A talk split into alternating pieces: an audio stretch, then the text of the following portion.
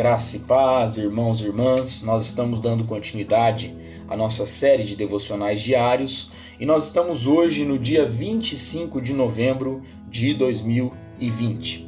E o tema proposto para nós hoje é oração pela igreja.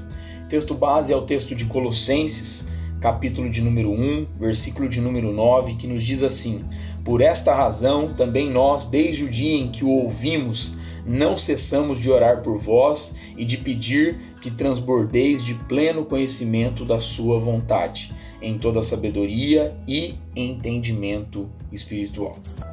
Irmãos e irmãs, Paulo orou para que a igreja tivesse discernimento. Seu desejo era que a igreja percebesse e entendesse a vontade de Deus. Ele não desejava que a igreja tentasse adivinhá-la.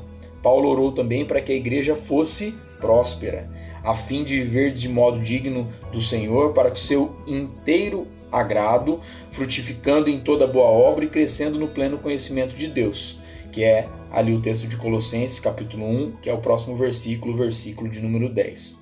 Paulo ora por prosperidade em dois aspectos: no andar, ou seja, que, andasse, que andassem de maneira digna, ou seja, dando testemunho de santidade, e no agir, que fossem frutíferos em boas obras. Um dos nossos grandes desafios é a oração, pois os grandes atrativos roubam nosso tempo e atenção. Precisamos inspirar-nos na oração de Paulo. Temos que estar cheios do conhecimento de Deus e caminhar dignamente, orando para que a igreja viva estes princípios. Que a nossa oração hoje seja: querido Deus, ajuda-nos a aproveitarmos o tempo para clamarmos pela igreja, que venhamos a andar em discernimento e santidade, agradando-te, a ti e a tua presença. Deus abençoe, meu irmão, minha irmã, sua vida, sua casa e a sua família, em nome de Jesus.